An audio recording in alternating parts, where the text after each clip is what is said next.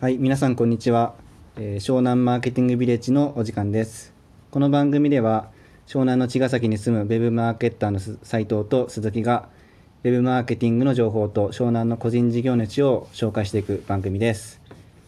ということで今回は第7回ということで今回も宗次郎さんにお越しいただいてます。はい、ありがとうございます。はいお宗次郎です。よろしくお願いします。はい、お願いしますお。願いします。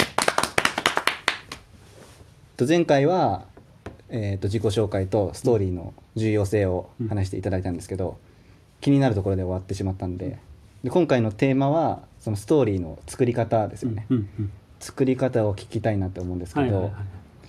どうどういうことを意識して作ってるんですか？えーっとですね、まあ簡単に言えばストーリーって、まあ僕がすごく簡単にいつも伝えるときに三つのまずパートではい、考えてるんですね。うん。で、細かく言えばもう少しあるんですけど、まず大きく流れとして三つあって、はい。まずは日常、うん、そして事件、事件。そして最後に教訓。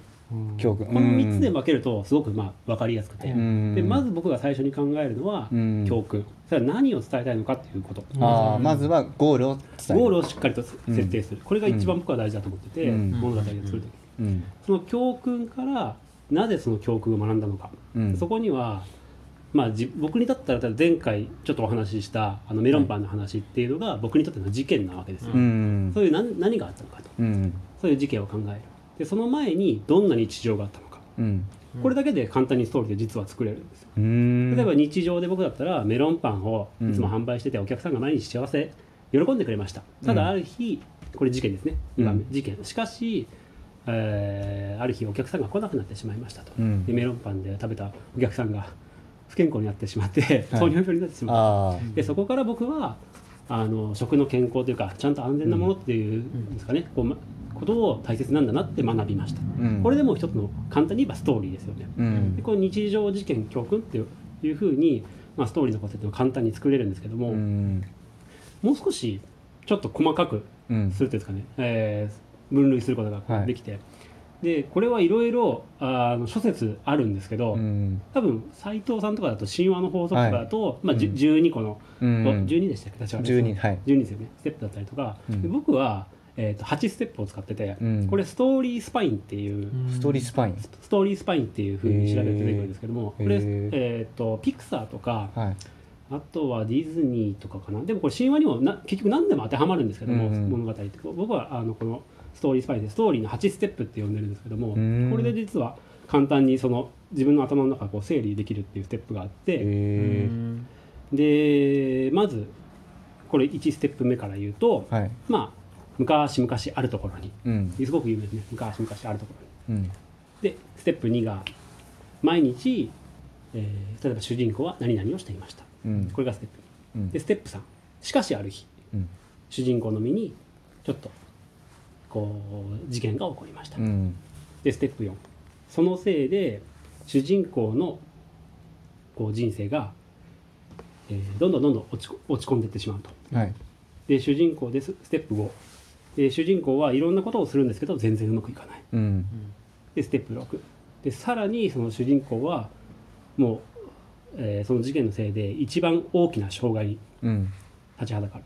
うんしかしステップ7で主人公はその最後の難関を乗り越えてうん。こう人生の回復にうんステップ8がこう主人公はそれ以来自分のこう考えが変わってうん。新しいこう世界を手に入れました。うん。これちょっと言葉で説明すると、はい。若干あの分かりづらいかもしれないんですけどストーリースパインでこう調べてもらうと出てくると思うんですけど、うん。まあ、これが僕が使ってるストーリーの8ステップうん。なんですけどもなんかこれピクサーとか例にしても大丈夫ですか？大大丈夫ですね。なんかあ有名なやつだったら。なんか逆にうんなんか好きな映画とかでも何でもいいんですけど僕が知ってればそれをストーリーの8ステップに当てはめることができるんですけど。なんか。あるかな。有名なものでも。タイタニック「タイタニック」か。あんま覚えてないんだよな。君の名は？君の名はか。見てないか。ちょっとしか覚えてないな。あじゃあここに書いてある。ファインディングファインディングにも。ファインディングにも大丈夫ですか？わかります？ファインディングにも。もちろん。もちろん。わかるあ、はい。じゃあじゃあこれがよかった。僕が書いてあるやつで。申し訳ない。なんか誘導してますよね。何でもいいですよとか聞いといて「タイタニックちょっと見たことないな」とか。言って君のままとか言って。急に言われてもね分かんない。結局振っといて自分のやつっていう。ちょっと申し訳ないんですけど。あのまあピクサーのあー映画でちょっと紹介すると「ファインディング・ニモはい」これちなみに、えーとまあ、2003年に公開されてえー、とこれは、えーアカデミー賞取ってるやつかな？うん。アカデミー賞あのアメリカのアカデミー賞の最優秀賞アニメ映画賞を取ってる作品ですね。で、はい。これステストこれをストーリーの8ステップさっきのやつに当てはめると、まあ、ステップ1昔々あるところに、えー主人公の、えーマーリンっていう、まあ、魚。これお父さんですね、うん。うん。マーリンという、えーお魚さんがいて、うん。息子のニモ。うん息子のニモを毎日とても可愛がっていました。うん。で2で毎日、えーマーリンは海の危険。これ、えー、とマーリンって、えー、と主人公のお父さんって、えー妻をこう、えー、となんだっけなバラクーダっていうんですけど確か。バラクーダって魚に食べられちゃうんですよね、うん。最初のシーンで。うん。だからその広い海を恐れているんですよ、うん。マーリンっていうのは。だからそそこから広い海から出さないためにニモをいつもサンゴ礁の中に入れてるんですね。うん。で毎日だからマーリンはこう恐れる海からニモを守るためにサンゴ礁で毎日生活していました。うん。しかしある日ニモがこう学校に行くっていうことになったことで、うん。まあ、ニモはその初めて外の世界にこう行くっていうことで、えーまあ、それがこう、えー、と友達とか周りの仲間からこう泳げないことをバカにされたりとかしたことで、うん。ニモが飛び出しちゃうんですね海を、うん。それによってダイバーにこう連れてかれてしまうんですよね、うん。でそのせいでマーリンよ4番目ですね主人公のマーリンはニモを探すためにこう安全なサンゴ礁、うん。そこが出る出なければいけなくなると、うん。今まで自分の中の心の壁っていうのがまあこのサンゴ礁だったのをそこから広い海に出なきゃいけないっていうこうチャレンジをしなきゃいけない。うん。でこれステップ5次がステップ5ですね。そのせいでマーリンは例えばサメに襲われたりうん。あとはクラゲにこう引っかかったりとか、あとこう亀のこうなんかビュンビュンっていうなんかこうやつにこう飛び勇気を出して飛び込まなきゃいけなかったりとかそういういろんな危険にありますと。うん。でその度にこれステップ6マーリンはこうその自分の恐怖っていうものと向き合うこう決断を毎回毎回こう迫られますと、うん。ただしこうステップ7でそしてついにこの主人公のマーリンはあーこうニモを救って、うん。でそこから帰ろうとしてるえ帰ることができたんですけども、うん。このにマーリンの相方のドリーっていうか青い魚がいるんですけど、だうん。ドリーが最後網に引っかかっちゃうんですね。うん。でそこでその、まあえードリーを助けるためにうん。ニモが息子のニモがそこの網に入ろうとするんですよ。うん。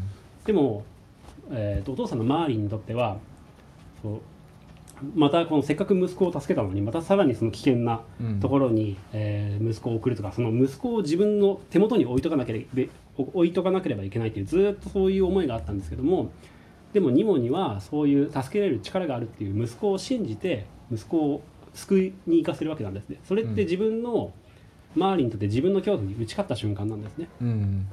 でこれがステップ7がマーリンはその恐怖に打ち勝ってうん。えこうニモにこうドリーを網から救える力があるっていうことを信じたと。うん。でそれ以来こう最後のステップ8うん。マーリンっていうのはこうニモがこう一人で生きていけるようにこう息子息子離れをちゃんとした。うん。息子に、えー構いすぎるのをそれ以来やめました。うん。これがこう大きな中でステップ8うん。なんとなく分かりました。その教訓を伝えるためのストーリーみたいなそうですねそうですねそうですね。これはもともと教訓としてこう最後にこれは、えーファインディングにもの教訓っていうのはこの息子離れっていうのが大きなテーマになってて、うーん主人公のこのマーリンが物語を通してうん。今までこう自分の中で絶対息子は自分の近くに置いとかなきゃいけないっていうのをうん。物語を通してこうどんどん息子を離してなるほど。息子をこうちゃんとしっかり成長さ成長させなきゃいけないんだなっていうことを学んでいくうーん。こういう物語うーん。なるほど。そうそういうふうにまあストーリーを考えられることができて。うん。でもこれも単純に3つのパートで考えると日常事件教訓で考えると、まあ、日常で平和にく暮らしていましたと。うん。ただある日ニモは囚われてしまったと。うん。でそこでよって事件によって、えーニモあーマーリンはこうニモを救うためにいろんなこうチャレンジをしていろんな失敗をするんだけど最後にニモにこう強い力があるってことを信じて、えーニモを、えーニモはこうドリーを助けると。うん。でそういうふうで最後の教訓として息子離れをすることっていう。うん。ちゃんと親は息子離れをしなきゃいけませんよっていうことをしっかり学んだっていうこう、まあ、日常事件教訓でも考えられる。うん。ですね。なるほど。こういうふうにこう8ステップで考えるとこうん。ういうふうに分けられますっていう。うんただこれをまあ自分のストーリーにどう生かそうかっていう時でも別にこれはあのすごく使えることなので、うん。なんかストーリースパインってもしあれだったら調べてみてもらえるとうん。すごく分かりやすく。あれ宗次郎宗次郎さんのサイトはあります？あありますあります。あじゃあそのリンクをあぜひぜひぜひ。その説明欄みたいなところに貼っとくんで。あもちろんもちろんうん全然いいですよ、でそれをちょっと参考にしてまずはは自分で作ってもらって、そうですね。そうですね。そうですね。でやっぱ自分で作るだけだと、うんうん。なんかこれで本当にいいのかなみたいな感じになっちゃうと思うんであのさっき聞いたんですけど、うん。特典としてはいはい。添削をしていただけるなんて、ああぜひぜひぜひ。おありがとうございます。の全然僕でなんかでよければっていうか一応まあ仕事としてやってるので、はい。あのどんな感じであのまあ一応共感するというか一応原則にのっとった。別に僕オリジナルの作り方じゃないので、うん。だってこう共感するストーリーっていうのをまあ自分の中でまあこういうものなんだなっていうことが分かった上でこうストーリー作ってるので添削はい、全然できますよ。あありがとうございます、はい。でこのラジオを聞いてるリスナーあ村人か。